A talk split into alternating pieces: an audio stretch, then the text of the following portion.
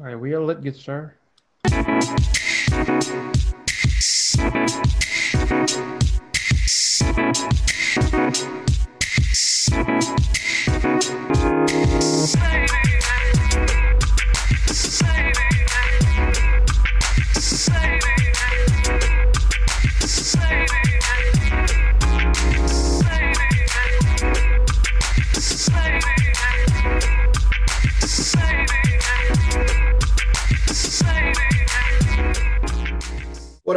Up, what up, what up? Welcome back to another episode of Cultivate Ignorance. I am Will, the host. I am Mike, the favorite host. With a, just put a press on his mouth at the last minute. Now you know you. Why? Why would you do that while we was doing this? The whole Uh, shit. because I'm fat. That's why. Apparently, uh, this episode is brought to you by you guys because you support our Patreon. what? That's nice. You pull that off. Oh yeah, you saw that, right? Um, no, we've got a dope episode, but thank y'all, everybody who's joining us. Um, dope episode. If y'all haven't, please, please, please do sign up for our lovely Patreon page. Um, show got expenses. Um, and we broke, so yeah. He's mad broke. We ain't got no money. um, yeah, we got a whole, whole bunch of different tiers. Uh, all we do is ask for you to sign up for the five dollar little OnlyFans joint. You know, um, you know, go ahead and click the link in our bio, and uh, you can see all the exclusives. All the exclusives. Oh, yo, especially this week because this weekend is the season finale of damn Lovecraft. We about to go. Yes, it is. About to be crazy this week. Yes, it is. Mike is finally turning the corner, starting to enjoy the show. I've been. I've been enjoying the show. Um, he's he's finally uh, come around. Oh my So- god. this guy's work. this episode, um, we're going to be talking about shameful rap battles that that should have never happened. Um, I don't know if y'all have seen it, but but uh, there is a go out and vote Joe Biden rep your set rap battle. This is the best thing ever in life. It's so shameful. We're going to be talking about that. Uh, and we're also speaking of battles. Uh, we're going to be talking about with uh, lovely Miss Cece Battle. Um, she's going to kind of give us insight into uh, what she does, uh, how she's involved in politics, uh, amplifying, uh, you know, other conversations that involve the community. Um, you know, what she feels uh, about like certain people voting and things like that. So, Yeah. um, yeah, we got a dope show. Uh, episode's a little condensed tonight because Mike, you know, he came a little late to the party. You know, A what? uh, Mike, Mike, oh, Mike overslept, but Oh my we're gonna get the show popping. So, bro. If y'all see any eye boogers in Will's eyes, no, it's not me, baby. you know why. Um, that's why you're looking down now because you're still trying to. I'm looking down at my notes because I'm a Oh, okay, that's what. It, okay. podcaster who's on his um, so yeah, man, Mike put me on for. I don't know why this was a thing. Mike put me on to the uh Joe Biden campaign battle rap ad. Oh, it's so it's such a Put your put your flame emojis in the chat if you're feeling it. I don't know if y'all seen it, but you can definitely catch it on YouTube. Um, literally all you got to do is search Joe Biden rap, and it's the first thing that pops up. Um, if you're not familiar with rap, uh, rap battles, it's a rap battle between DNA and uh Charlie Clips. Okay. Who are like historically like two of the better battle rap. Yeah. Um. Of course, it happens, bro. Of course, like it starts so bad because it's the nigga Charlie Clips is like not wanting to vote, and he's Yeah. playing basketball at the same time. Like, it's just so, Or like the hoodest court of all time. Like, bro. Yeah, net- like the gold didn't have a net and shit. right net, the little uh, metal chain net, all kinds of shit. but, but yeah, man. Like, I guess. I'm I'm mad you put me even onto this garbage. Why don't you get this culture in your system? I mean, like, how do you feel about like I guess Oh, voting to uh voting for Biden or Trump several months ago versus now. Um, yeah, I know we were like debating about this like quite a bit because you on some. I think you. I was I was trying to find a reason to vote for Trump, bro. You I really was. bullshit. You was also I bullshit. was. I don't think that's a problem. I don't think. You don't think it's a problem, or is he still doing it? Okay, all right. No, I no no no no. I don't think there's a problem trying to find a reason to vote for Trump. Like it's like it's like trying to just be on the other side. You know, I was trying to be a contrarian, trying to be like my man Kanye, You- and it was okay. too much. It was too much evil on the other side for me to for me to change my alignment. not making your case any better at all. But um, yeah, I was always, I was never gonna vote for Trump, and no, we did both like just kind of see the like look at the other side. Like we both kind of went out of our way to hear like conservative views, because if you um and Will put me onto the social dilemma. If you know anything about how the um, internet works, like it is created to cater to your sensitivities, and that you will only see what you agree with or will get a rise out of you.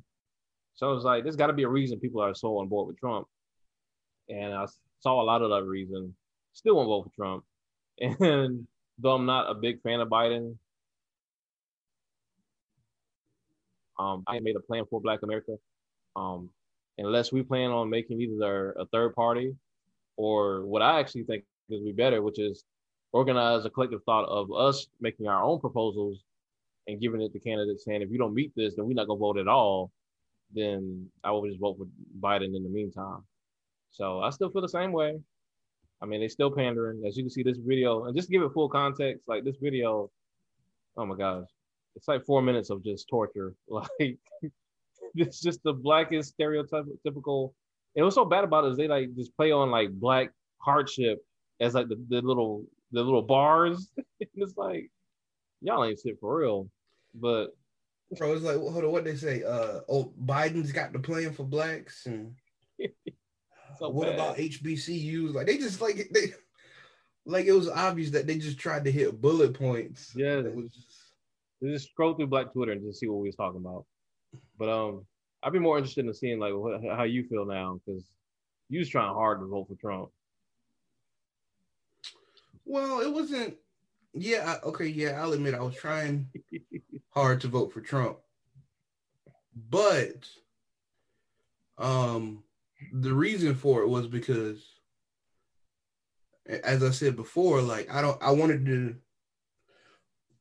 I want to make sure that I'm not getting locked into this thing where I'm just a black person voting Democrat. You know what I mean? Yeah, yeah, yeah. And like obviously, you know, I know I have my own uh train of thought.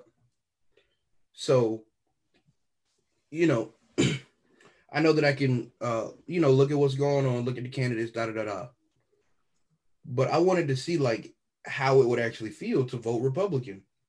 And that was truly like one of the reasons for it. Like I I wanted to know if like I would feel uh shame voting for another party, shame for voting for the Republican Party, Mm. or you know, just all of the things that just not being aligned with what society would normally think of. A black voter. Yeah, uh, what society would normally think I should do as a black person, Yeah. especially in my own community. You know, um, but it- I really tried. I really did try, and he just kept doing so much stuff. And I was like, "Oh, nigga, we can't do this." Like, bro, I can't. It was, it was like, bro, it was like one week where this nigga did like eight things that I was like, ah, I just can't fuck. It was like one after another. I think it was was that around the shithole countries thing or like the Kanye thing, I bro. I don't remember. It It was like thing after the thing. it was just it was just too much. It was like somewhere around the primaries. Yeah, So this, that was what like February, March, yeah, yeah. Bro. And it was like this nigga was just that. Oh, I, I think he said the bleach thing that week, Oh yeah. bro. Like, it was just so many things.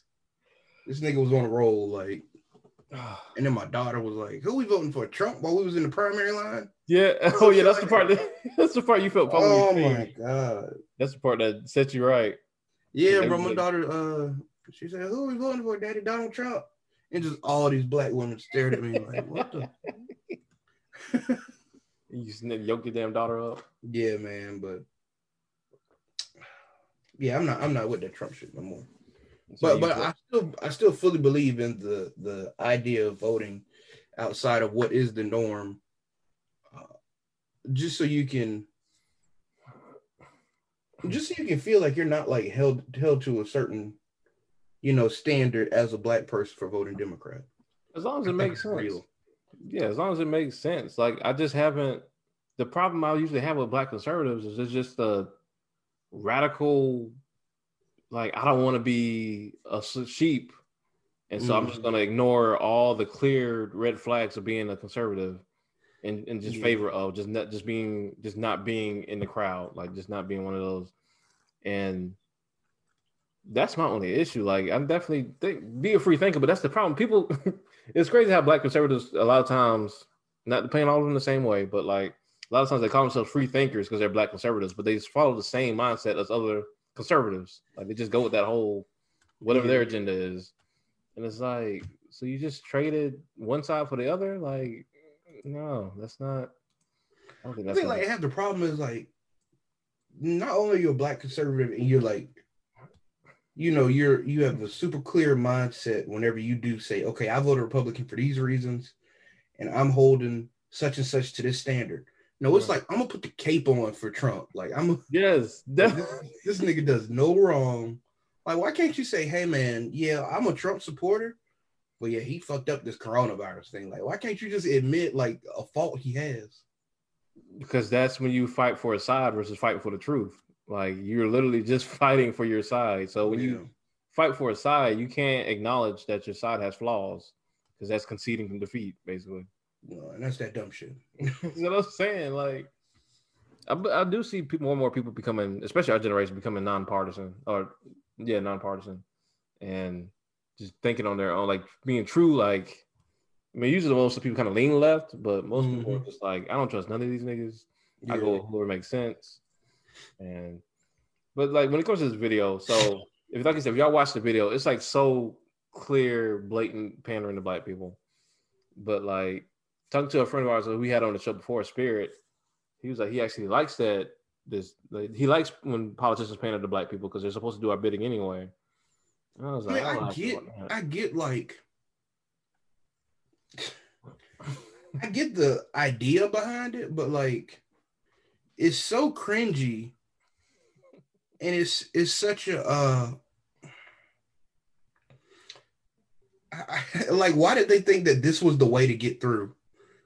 That's what i'm wondering. Do you think they actually thought this was, shit was like effective?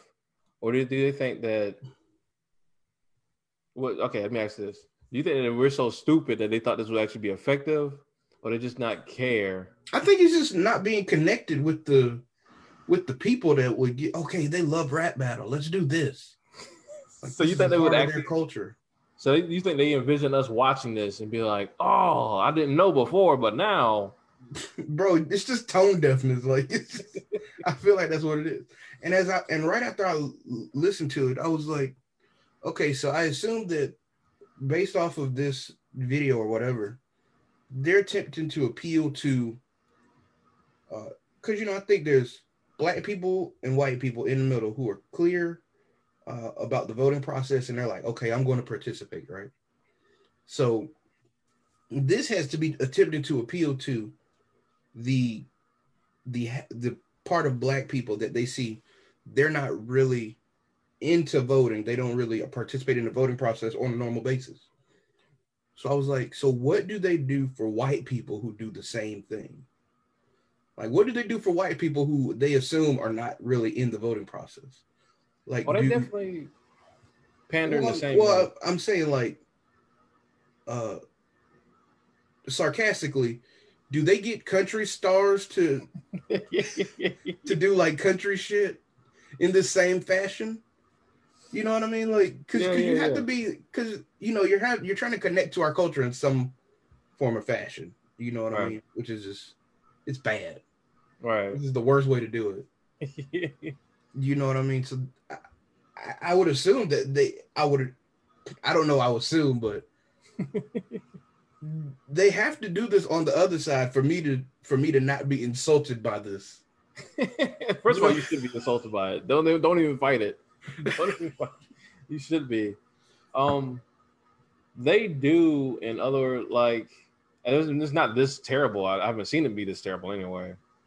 But like, um, oh, you can take like the Jamie Harrison commercial. I don't know if you saw it, for instance, where he's like, you know, talking shit about Lindsey Graham, but he's doing it in the voice of South Carolina.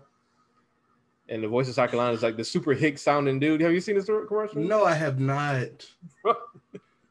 South Carolina sounds like a nigga out of Newberry and like in the cornfields, like shucking corn and shit. And like, I think it's the same thing. Like, but I haven't seen it do that bad for white people. And I think that the problem I have with the whole like being for pandering thing is like we do not collectively, as far as how we elect officials, people don't realize their power in that we don't collectively create like some type of like the list of demands or agenda. We talk about this with the whole black agenda thing. Mm-hmm. We don't create like a list of demands and give it to like elected, you know, not elected, but nominees and say this is what we demand. And if we if we don't if we don't get this, we're not voting for you. We just kind of like wait for them to kind of speak our language and just defi- decide whoever speaks it the mo- the best, and we just go with them. And mm-hmm. so my issue with pandering is when they just say whatever we want to hear and we vote for them, and then they do whatever they want this is what, what was the real point. Like it's even more insulting then. But like, yeah. you know what I'm saying? It'd be one thing if we actually took full ownership of our power and were like. But haven't we had the same conversation that says, and we I, I'm pretty sure we've established this before, that black people can't uh, assemble like a monolith, like like we can't like we all have different objectives, so it seems yeah. very weird, and uh, not realistic for us to say, okay, these are our demands. Well, we were saying that. Well, I think I said that there are like basic living conditions that I think everyone would like to meet that everybody isn't currently meeting, and that could be the agenda. That as you know, black people, because that well, people in general, Americans in general, but if you want to talk about black people, sure. But like when you talk about like minimum wage still being the thing, when you talk about things like people still not getting benefits, when you talk about this whole COVID thing, where how a lot of people have just been more susceptible to dying to the virus than others because of their limitations. Mm-hmm. I think mm-hmm. these are things like standard things that everyone can agree on, not so much a whole like you know rights for like gay people or like you know stuff like that. I think it's like standard living agenda we can make. I don't know. I think you're being a little naive. I don't. I don't. I don't think everybody's for raising minimum wage. If I'm being honest. Well, not everybody, but said, the majority like they can be like not everybody in single every not every single person in the country is going to agree, but a majority of people who need a certain thing, we can create agenda that we give. Because like I said, if, if you listen to the average person these days, like, well, I'll take our generation more for example. Uh, like last 2016, I was just telling that before the podcast. Like 2016, half of us didn't even vote at the general election because we didn't like the candidates and what they were saying. So like, imagine if we gave like you know if we realized that power, because if half of us would have voted, if more of us would have voted, we would we could overturn the election entirely. And so like knowing that power can change everything. Well, that's y'all fault. Me and Trump in there. We know you are with your maggot chair. We good. Shout out to Michelle with the cacao. Hey, um, what else do we want to talk about this whole this whole thing, this whole pandering shit. Um, Stop. oh, what else would we say? Oh, I was asking. I think we already asked this. If they think we're dumb enough to not recognize that they're pandering, and um, if they do think we're dumb enough, like how much should we be concerned about that, or is it just life? I mean, they. I mean, they gotta know that we know they're pandering. Do they? like, like, who does this appeal to? Like, this doesn't even appeal to battle rap fans. Like, motherfuckers who's hardcore in the battle rap, this is not good. and people who don't listen to battle rap, it's like, what? What are these niggas doing? Like, is this? This is like one of them. Uh, it, you know what it gave me the vibe of? It gave me the vibe of one of those. Uh, what is it? The no smoking joints. No smoking joints. Yeah, you know the old Truth commercials. Yeah. Um, it was just it was just bad vibes all around. It was. You didn't like the True commercials? I mean, they were okay, but like, I guess this is this is just poorly done. Like like the fact that it's so bad. Like, why couldn't you just make a little skit? Like, that's what they did. No, this you know, with these terrible rhymes. is uh, I, I can't get with it. Well, let me ask real quick because um Cece should be here in a second now. Um, so the, y'all didn't know, like apparently Ice Cube had a like um I guess you could call a black agenda earlier this year that he was planning on presenting to the and talking with the Democrats about um implementing, and they told him like you will you will wait till after the election. Um, now why they want to wait till after the election? It sounds like almost like if we don't get elected, then we're not about to help with that shit. But maybe that's because obviously we're feeling. But um, apparently the Republicans were willing to have that conversation, and next thing you know, they got this. It's called the Platinum Plan. of course, because niggas, because because niggas love jewelry. Those are said these names for these shits. Like Joe Biden being the lift every voice bullshit, and just being the Platinum Plan. That's to make you mad. But um, it's the Platinum Plan with Trump's. All of a sudden, he got this black agenda too, where he's gonna apparently like uh, officially um declare like the, the KKK a terrorist organization apparently. Um, make Juneteenth a holiday, which has already been happening. Um, uplift like black e- economics, all these things. All of a sudden, now that we're getting closer to the election, and people say, and I don't go to hear like people say that the internet's up in uproar. I don't be watching the internet like that, so I don't know if people actually mad or they just saying that he mad, they mad. But um, how you feel about it, man? I mean, I feel like I feel like this election, um, and I think a lot of it has to do with Charlemagne.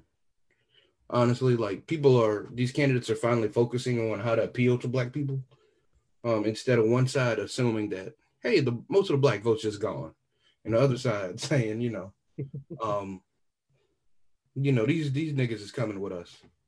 So, um, un- I mean, I think they feel like they have to pander, which is good. Um, they they have to uh, invest part of their campaign in appealing to us. I don't know if I believe that it'll amount to anything. Um, and I and I think I believe that on both sides. Mm. Equally, I don't know how much either side will do for black people. Um, as always, there will be certain policies and things that they put in place that help black people. Um, but I think with both parties, it'll be to help the bottom line. Um, so to answer your question, I believe we're still fucked. no matter who's in there. I don't even know if that was to answer your question. I just had to get that off. no, it did. It did. And um I don't know either. Um Cece just joined the waiting room. We can go ahead and bring her in.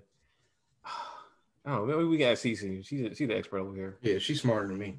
She's smarter than both of us. we'll get Cece up in here. Hey. Hello.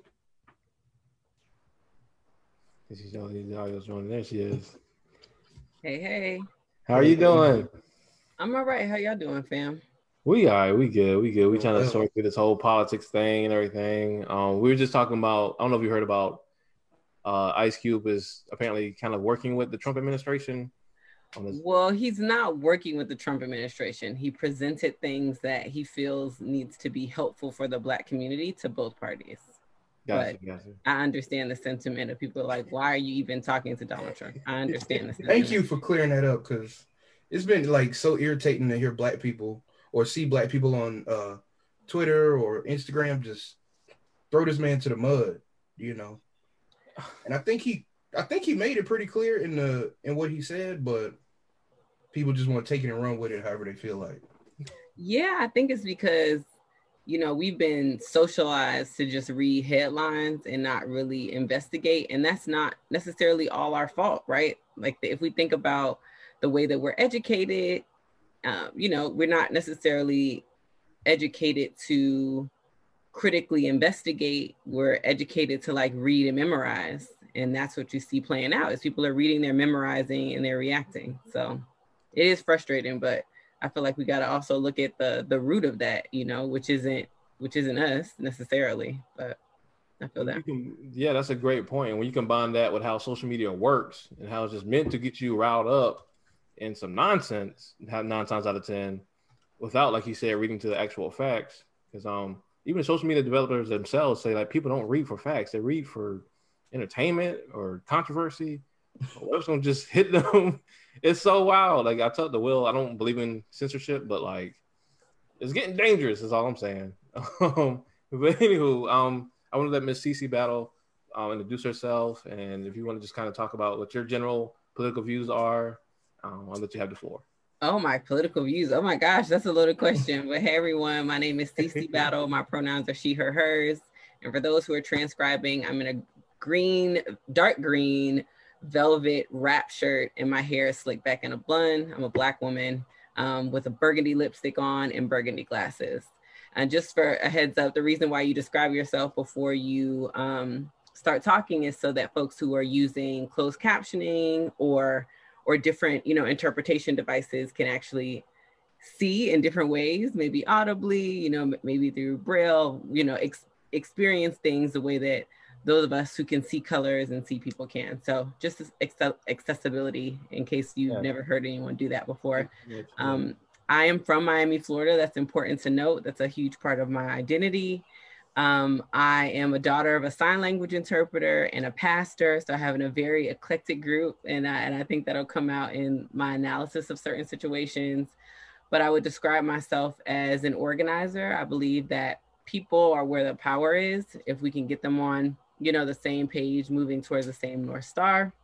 And I'm a social impact strategist. So I've worked in terms of developing strategy and initiatives or politics, campaigns, programming, all the different things. And if I had to say what my political view is, oh, that's such a loaded question. I would start by saying I'm a registered Democrat, but I am a person that lives at the contradiction or the intersection of realizing that the political systems, particularly in the states, were never created or built with Black folks in mind and was never created and built to center our experiences or for us to win. Um, and that contradiction also recognizes that being folks who live in this country, either by choice or forcibly, it is an it is a tool that we have to use in order to build power for us. So I say that to say, you know, I recognize that it's faulty and it's not necessarily a democracy and it wasn't built for most of us in this country. And I believe in the power of leveraging it mm-hmm. to our benefit, understanding that it's used for our de- our demise at the same time. So yeah, that's a little bit about me. Really excited to be here and so excited to be in conversation with y'all. I want to say we're so honored to have you. I truly appreciate you taking this time because I know you're very, very busy. We're um, family, of course. What you mean? listen, you are doing the, the Lord's work. I found out about you through um for Harriet, which is we'll oh, know yeah. my favorite, favorite, favorite channel. I'm a patron. Um, Kim is awesome. Um, I've been blessed to have several conversations with her through the little Zoom meetings and everything. And um, you was on there just talking just mad facts, just stuff that we just don't know um, I think older generations, but particularly our generation that just don't know about how the political system works. Yeah. So, dug a little bit deeper. Uh, saw the civic engagement summits y'all do at um, Young People For. Yeah, yeah. Um, watched the one for um, local government. Oh yay! So much knowledge. Listen, y'all. I'm gonna put these links in this this um, um, video at the end. I'm talking about so much knowledge, how y'all break it down, how these things work, who's in charge of what. Um, talking about your uh, passion framework, I would definitely want to get into that a little bit later on. Okay. Um, technique that you that you created yourself on how to teach people about politics, and um, just thank you so much for just taking this time in the first place. Of course. Um, I just want to open up real quick and ask you. So you already established that you know the system wasn't really built with us in mind, yeah. let alone for us to succeed in. Do you think it can be or should be reformed? and or should we kind of amplify these conversations around um, abolition? Yo, so I want to say that it's been a journey, um, and I'm still on my journey. I think it's really important for folks to understand that people make it seem like it's this or that, right? Like either you're an abolitionist or you're someone who believes in reforming the system, but not necessarily making space for some of us are trying to find our way and maybe we're in between and trying to find the language and have the conversations to understand where we are. And I say that to say I started as a reformist. I used to work at the Florida Department of Juvenile Justice and I was building programs to block young people from entering the criminal justice system. And at that time, you know, with the folks I was building the programming with and working with communities, I was like, okay, well, if we can stop young people from going into systems if they're not arrested, right? Like that's the first like interception, right? And I'm like, okay, well, the and I'm glad that you went on YP4's um, one of our civic engagement workshops of like understanding that there's county government and then there's city government, specifically thinking about there's oftentimes county police and city police. And a lot of the arrests, especially in Florida, where I'm from, which is off the chain, happens with county police officers. So oftentimes they, they don't live in the communities that they're making the arrests or they're patrolling. So in my mind, I'm like, okay, well, we have to build relationships, right? You have to it's a different situation if you know the mother or the father or the guardian of this person or if you know the kid and maybe it's because it's cultural differences and you know this was me and my naivete you know what i'm saying almost a decade a decade ago and, and i built these things called bridging the gap conversations where we brought young folks and law enforcement officers together to build relationships and have conversations. And i thought i was doing good work. And i mean it did you know yield fewer arrests and especially in the counties that we had heavy programming. And at the same time that was happening i was starting to spend a lot more time with people who were doing organizing work around deeper reforms. At that time i wasn't aware of abolitionist work right? And after I left that job and continued to learn and grow and build relationships and continue to organize, especially now over a decade later, I don't believe that it can be reformed in a way that will atone for its origin. Mm. It's very difficult for me to think about, and I'm specifically talking about policing, that it was created to bust unions and police those who were enslaved and capture our ancestors. So it's fundamentally difficult for me to think that you can reform it away from how it was created. And at the same time, I think that abolition requires us to dream about what's next. At the same time, how reform can provide a little harm reduction for what's happening now. So I would say I am, I would consider myself an abolitionist, as in I see a world that we don't have any of this stuff. We don't, the way that we think about education in my in my personal opinion is wrong. The way that we think about policing, I don't think there should be a police. You know, like I don't think there should be prisons. I fundamentally don't believe in that.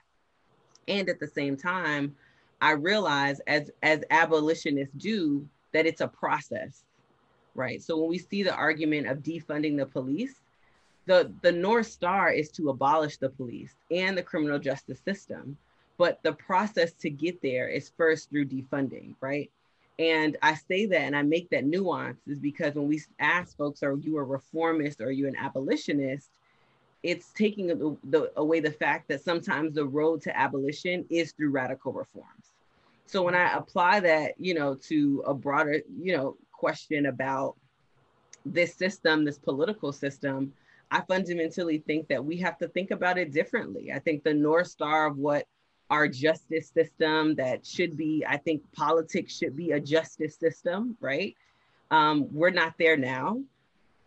And at the same time, I think in order for us to get there, we have to,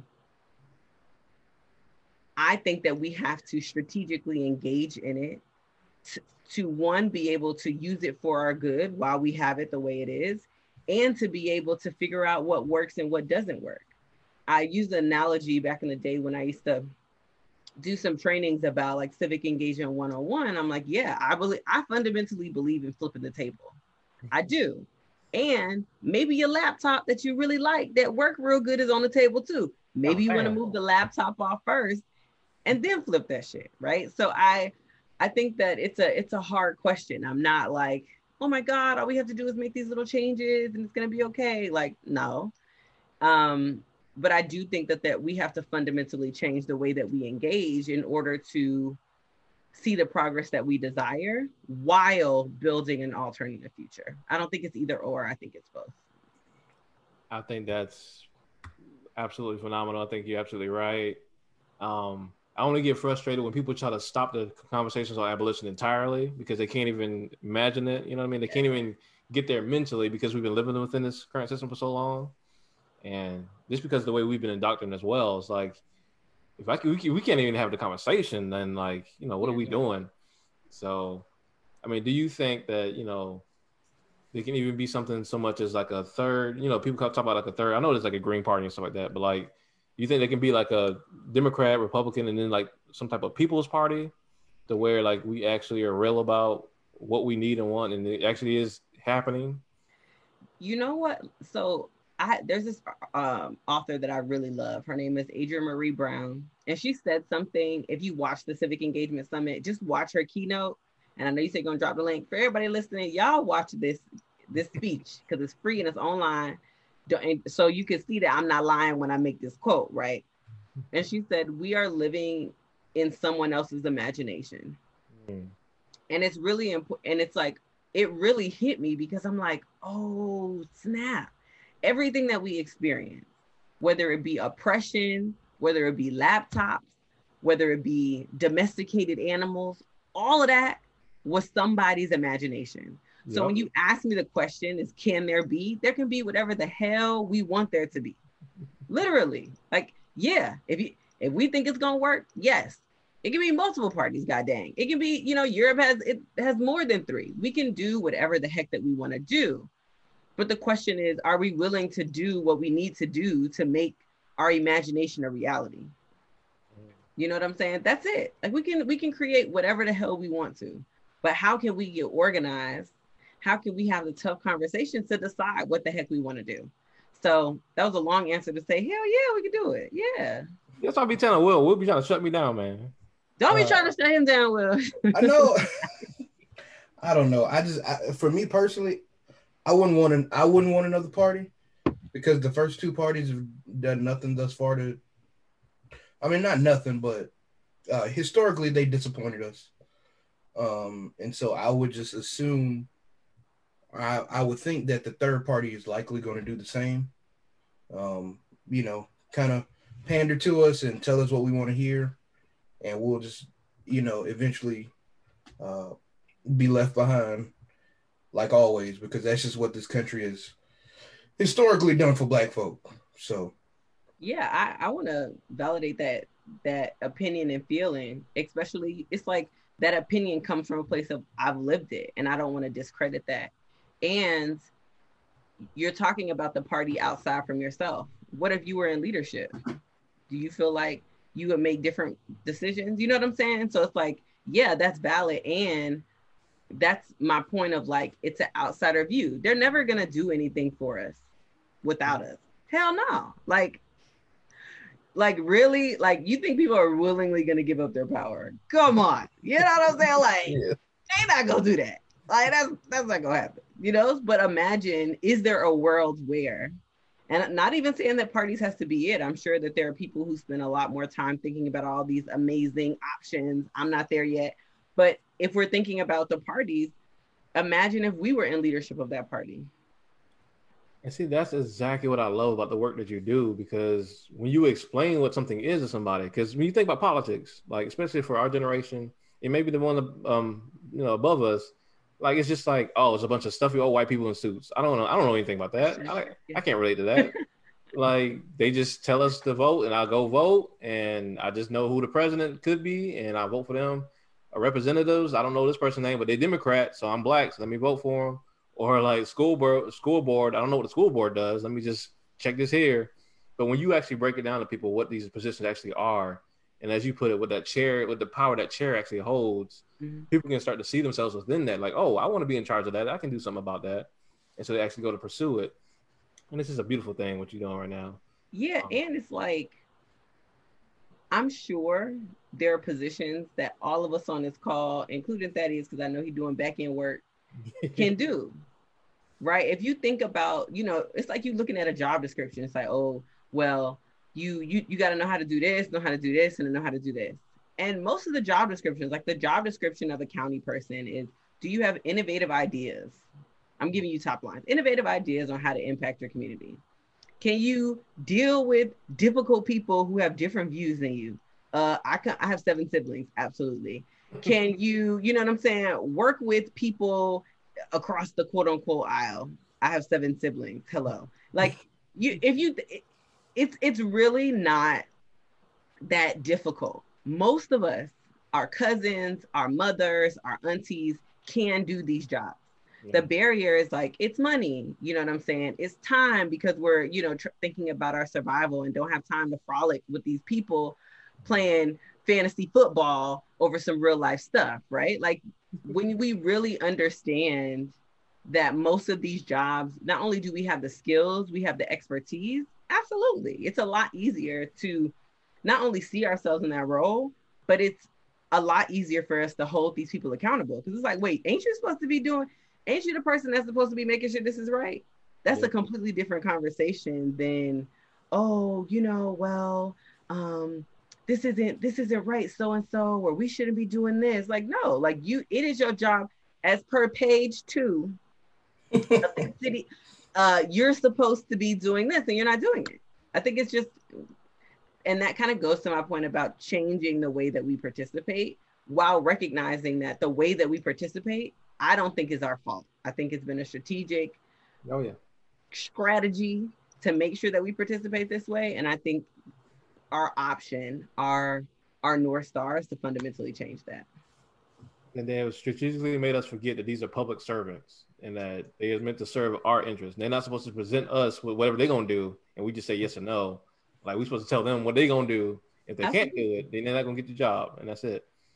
Um, Absolutely. Um, but I wanted to go to if you want to go into your question about um voting suppression that I put in the um outline because Will was asking about like voting suppression. I don't know if he said if if he didn't he wasn't aware of it, if he didn't know if it was real or not? No, I, I, I do believe voter suppression is real. It's some parts of voter suppression that I don't uh, fully agree with. Um, when people say, um, you know, uh, uh, what is it? When people don't have an updated license, you know, when their license expired, that's a form of voter suppression. Mm-hmm. You know, it's the smaller things that seem so uh, common sense to me. You know, when people say that's voter suppression, um, that's so confusing because it just seems like well, it seems like a basic requirement, mm. you know, to go vote. Um, I just think some things are kind of overblown to to say that they're voter suppression when they really aren't, and that could just me being, uh, like a little a little deaf on it because it's not an issue for me. You know what I mean? Maybe getting to the DMV or something like that. So yeah, that's that's what I was. Yeah, I understand that. I can understand why you feel that way. I think I would underscore the last thing you said is it's not an issue for you. And I would, you know, say that just because it's not an issue for us, you know, doesn't necessarily mean it's not an issue. And when I think about what, like the the, the fundamental question for me is if a democracy, the textbook, you know, definition for democracy is that it's basically quote unquote for the people. And if that's the case, if it's an if it's an opportunity for every individual person to have their voice heard, why is there a requirement to participate? That's the first question. So even if we think about things little like, oh, like to your point of okay, a lot uh, a license is expired of this or that, like why is there a requirement?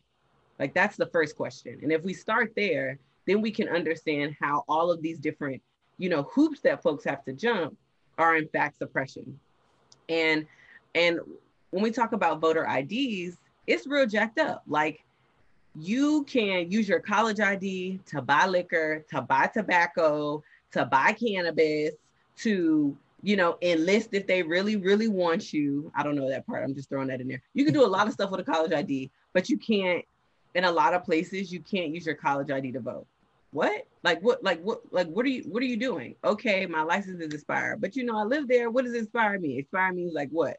I'm no longer alive? No, it just means I didn't have time. And if we think about specifically Black poor communities, we have other stuff that we are juggling. I maybe don't have time to spend eight hours in the DMV. So, yes, my license is expired, but I'm still here and I'm still working and I'm still paying taxes. For you to take all this money out my check, you're not worrying about if my license is is is, is good or not. Exactly. So it's all of those different nuances and how we've been socialized to say what's right and what's wrong instead of asking the question like, why is this why is this a requirement in the first place? So we think about that, but there's also fear tactics. I don't know if y'all seen on the news, and I'm in Florida. Maybe it's because I'm in the Wild Wild West right now. Um, you know, people are out here at at polls with guns. What? You know what I'm saying? You you got the Trump saying stand up and stand by. Like there is it's fear that's happening, which is real because people, and you have to think about historically, right? Thinking about black folks' experience in the States, when we got the quote unquote right to vote, they were lynching our ancestors for participating. Like this isn't a this isn't a like this is what they did. You know what I'm saying? This to make sure that we don't participate. So it's not just voter ID, it's not just the way that they change the polling locations, it's not just the way they cut down the hours, it's not just the way they decrease early voting, it's not just the way they some states you have to have a reason why you can vote by mail or use an absentee ballot. There's all of these different things. And yes, it's suppression because fundamentally is if we believe everyone who is in this country and citizenship is a whole nother conversation because this is the hoax, like what this ain't our land anyway, what you talking about? Mm-hmm. But if everybody should be able to lend their voice to participate in this quote unquote democracy, why isn't there why is there any requirement aside from being alive? That's that's the like that's the foundational question. And as someone who has done get out the vote work, who's done organizing work in different states and territories, I know for a fact that voter suppression is real. In 2018, what I do every election day, if I'm not watching the, the polls, I'm in my car asking people, yo, you need a ride to the polls, passing out food, something. And I was in Tallahassee, Tallahassee, Lord, Tallahassee, Florida in 2008. There was a gubernatorial election. Yes, there were other seats on the ballot, but I was there for the gubernatorial race. It's a serious situation. And I was escorting people, shuttling people to their polls. And I remember our second to last person, I was like, okay, where's your polling location? We're looking it up. We go there. It is shut down with a sign to go somewhere else. The somewhere else was not a polling location. Hmm. And that was two years ago. They just what they just took them yeah, it was just we're gonna change. We're gonna change where it is. If y'all saw in California, the Republican Party were creating these fake drop-off points, oh, telling people to put their ballots there. Like this is it's not it's not a lie. This is really so. We have to remember that when you're when folks are trying to preserve their power, they will do that by any means necessary. And this is what you grapple with because you know you got the people who say like voting doesn't matter um, they believe that you know electoral electoral college is going to do whatever it's going to do. Yeah. And it doesn't really matter, and all these factors. But then you think like, okay, I get that because I'm one of those people that question if the electoral college even exists in the first place. But at the same time, like if it didn't matter, they would not make it this hard. Like it's just there's no reason it would be this. There's no reason it would even be banned from voting in the first place. Like it would always be a thing, and yeah. it would even. So it's just you grapple with that so much. But I want to say, um, so once you get people to, well, if you can get actually people to vote, because one thing I loved about the summit is, um, y'all talked about how in 2016, um, was about only about 49% of people, about 18 to 32 or so, actually voted, actually participated in voting, and how much we could have completely turned the tides of all, like, you know, we got that up even 10%, I think he said, if you even get that up 10%, that could have completely turned the tides. Um, but you went into like why most young people don't vote, and it's usually because we just don't like the candidates. Mm-hmm. You look at this election, the same thing's happening. where, you know, our generation, especially Gen Z, for real, for real, Gen Z, we're not with that whole like, oh, it's tradition. We just gonna do what our because because my mama did it, my granddaddy did it. We're gonna keep doing it. Like, you know, what are we doing this for? What? Not no, I'm good. I'm straight. So like, I just want to get into like how do we get into more creative ways we get young people into politics in the first place to where they actually feel passionate about it, especially on the local level where it counts the most. Yeah, I, if I can, I want to go back to something that you said that was really true. A lot of folks are like, I don't F with politics. Like, I don't do this. My vote doesn't matter. And you said, well, if it didn't matter, like, why are they working so hard? I just want to underscore that to say, like, it is strategic that, can I curse? Oh, absolutely. Curse. Okay, because I, I curse. Okay. It's strategic that we don't fuck with elections, right? It is strategic that we feel like our vote doesn't count. Like this is all a strategy. And I think that's important to name because like we we demonize people for not wanting to participate in one a system that was not built for them and mm-hmm. two a system they were never educated about intentionally, right? So how can you just poof out of the blue care about something you don't really know? Like how how you want me to care? Okay, prime example, don't judge me my whole dad played in the NFL. I don't know nothing about no football. Like I, I don't know nothing about that. So how how you want me to care about something I don't know? Like I may root, you know, y'all got some wings on or whatever y'all playing, and it's a little, you know, a little part, you know, whatever. Y'all got some rotel going on. Like maybe I'll care for like five minutes. You know what I'm saying? But I'm not gonna care like every season, every game. Like I don't know about it. And and it's the same when it comes to like politics and elections. Like we expect people to engage in this long way and care and do all this other stuff when folks really don't know. And it's a reason why folks don't know. And I think the to your your later point about how do we change the way particularly young folks participate is first we have to acknowledge that part and stop demonizing people. Like let's acknowledge that the facts are the facts are the facts, how they feel is valid how they don't trust these people are valid. All of that is true. And then we also start to interrogate how we have been, your word that I loved earlier, indoctrinated to participate in these systems. We have been participated to one, not only think that all candidates should be white and male and rich, but also that they are they're supposed to provide some like inspiration, i.e., savior complex, i.e., we're supposed to look at these old white men and see what's gonna come down and save us, like the white Jesus. Like, let's unpack that, right? so know. we have been socialized to like be real inspired by Billy Bob. Because don't Billy Bob look like somebody you can have a beer with? I'm being serious. Like that is how we've been slowly indoctrinated to participate. And when that's the case, of course, by proxy, we're only going to be moved by candidates that we quote unquote like. So now, if we don't demonize people for acting that way, we can understand your point, the data of only 49% of young folks participated because they didn't like the candidates. And you already said, young people, we're not going to do stuff for tr- tradition. And we got the internet so we can Google stuff. We're not gonna do that. Like it's like this don't make no sense. Why why would I do that? So you have all of these things that are happening at the same time, right? And if we understand that reality, we can stop demonizing folks and say, listen, I affirm that, I feel you, you're right. And this is how we can change it. And this is where passion framing comes in.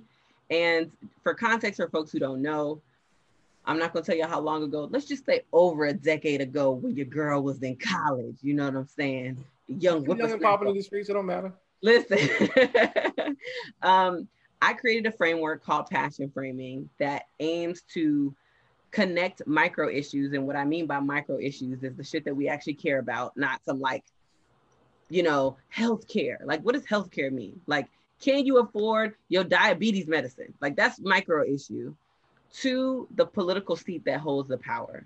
And the reason why that's important is because I realize that the candidate will change, but the power of that political seat won't. And if we can start to educate people and have conversations and make connections to that seat, then we can move people to participate outside of the way that we've been socialized, which is by uh, uh, inspiration. So that's what that's how I believe that we can shift it. It's a fundamentally different story if it's like, yo, well, in my example, I'm from Miami, as I said, huge part of my identity. We like to turn up until late. Okay, early in the morning. That's our culture. That's what we do, honey. We turn up. Yes. It's a different situation when you're like your favorite club. The reason why they have to shut down at this time is because the city council passed this thing called a noise ordinance that said they got to shut down. So you're like, oh, okay. So my sports bar that I think should stay open till 5 a.m. has to shut down because of some BS law that these this person passed. That's a completely different conversation. Absolutely. That's a completely different thing than oh well, you know, you should vote because it's your civic duty. Civic, who's civic duty? So I think that's how we can begin to engage young folks, but particularly Black folks, Native folks, poor folks in this process because if we're not engaging in a way that transcends these like inspiration, we are leaving we're leaving an opportunity for people who want more power to take more power. So that's it.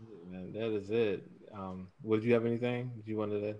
No, that was very well said because I, I, I was uh, I wanted to touch on how they get us to vote, especially like through uh, celebrities, Instagrams, and things like this. And years ago, I think Diddy had the Vote or Die campaign and other stuff like this, where you feel like you're required to vote, despite you not really having any kind of knowledge about the process or yeah or whatever. Like they like like you said, they demonize you if you don't, you know, take a are aren't, aren't a part of the process. And I've always had a kind of issue with that. Um, so I'm glad you kind of touched on that. Yeah, I mean, think about American culture is to demonize the other, right? And peer pre- like peer pressure is is something real. Marketing is something real, and it's very. And this is why I get on people like we can't just use the same narrative. Like vote, vote, vote. It's your civic duty. I'm like, how about we say vote and because it's not just about voting, it's also about holding these suckers accountable. Like that's not it. And voting is one tool that we can use. That's one. It's not voting and go home. No, we need you to vote and show up to the meetings and drag them and drag them some more and vote them out if they don't act right and volunteer at this thing. Like it is, it's not that simple. And when we follow this same narrative that folks who want to keep power, because they keep power, remember, was showing you just a little, just do this. You don't need to know about all this, do this. And then when we double down on that, what are we doing? I so mean, I do feel some type of way when we have these celebrities like vote, vote, vote. It's like, no, no. Tell these use your platform to say vote in. How about that? You hit the nail on the head in so many ways, and that's the hardest part. That what you said at the end there is, letting people know is it doesn't just stop at the polls. Like getting people to be because people are already hurting, man. People are already like a lot of people are broke. Um, millennials, as you, I'm sure you already know, we ain't having kids like that. We ain't getting married like no. that. We ain't buying houses like that because we don't think we can afford it. Like we don't think we are stable enough to afford these things. So like people are already going through all these like day to day hardships. So to tell them that don't just vote because you're not going to just vote because you don't really know politics like that. But like once you even learn about these things, go vote and be involved in the community. That's the hardest thing is getting people to just stay involved to their communities. Like, and I just ended with this last quick question. Like, do you have any strategies for how people can just stay connected while also trying to battle these day to day just general hardships when they're just trying to you know keep their head above water in the first place? Yeah, I appreciate that question. And and what I would say is like for all of us who have the space to have these like conversations, it's also our responsibility to educate our our, our folks because the reality is we make it seem like everybody has the time, the energy to do this. Like there's a luxury and a privilege that we have time to spend an hour and just talk about this stuff. Absolutely. You know, I know folks who are working two, three, eight, nine, eleven jobs for real and barely have time to sleep. So then to assume that they would then have this extra capacity to learn a, a system that is strategically confusing is not fair. So I would say we have to divorce ourselves from this individualistic notion that it is on that one person to know what they need to know. I think it's on us as a community to make sure that our community has the information that they need to survive and thrive. And what that will look like is, you know, having conversations with my mom. Like I'm down here in Florida, I live in DC visiting my mom, and we go walking. And it's election season, so there's all these signs. And I'm like, oh, mommy, do you know what a, a county a, a, county commissioner is?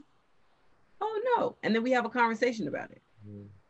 Right? How can we, when you are shooting the shit with your people and y'all talking about the game and y'all talking about how LeBron and him calling his mom on the floor, like how can we make all of those conversations political? How can we say, how can we you know the folks that have that have capacity how can we do research and then be able to communicate to our people in a real way of like well this is what's happening and this is what's going down. Even if it's something like will was talking about like voter suppression. What if it's just like yo we drinking and it's like yo did you see what happened in california dog? No. Yo they working hard my g.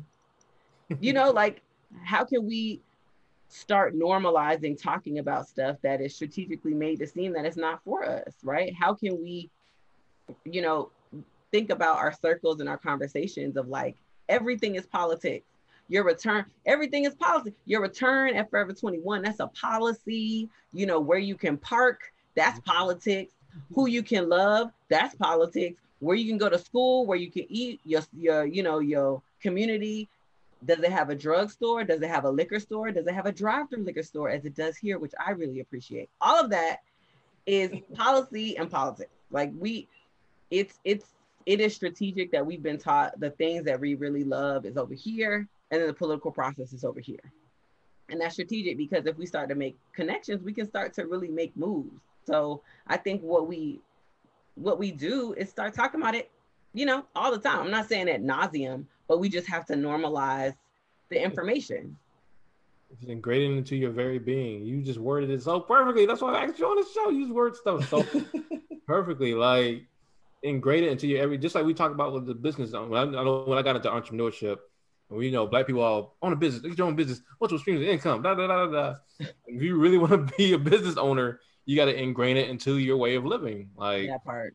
You don't just become a business owner when you wake up and send out an invoice and then you go back to sleep or whatever. Like it's a whole way of living where you start actually being le- legally responsible for other people's paychecks or for like contracts you make with other people.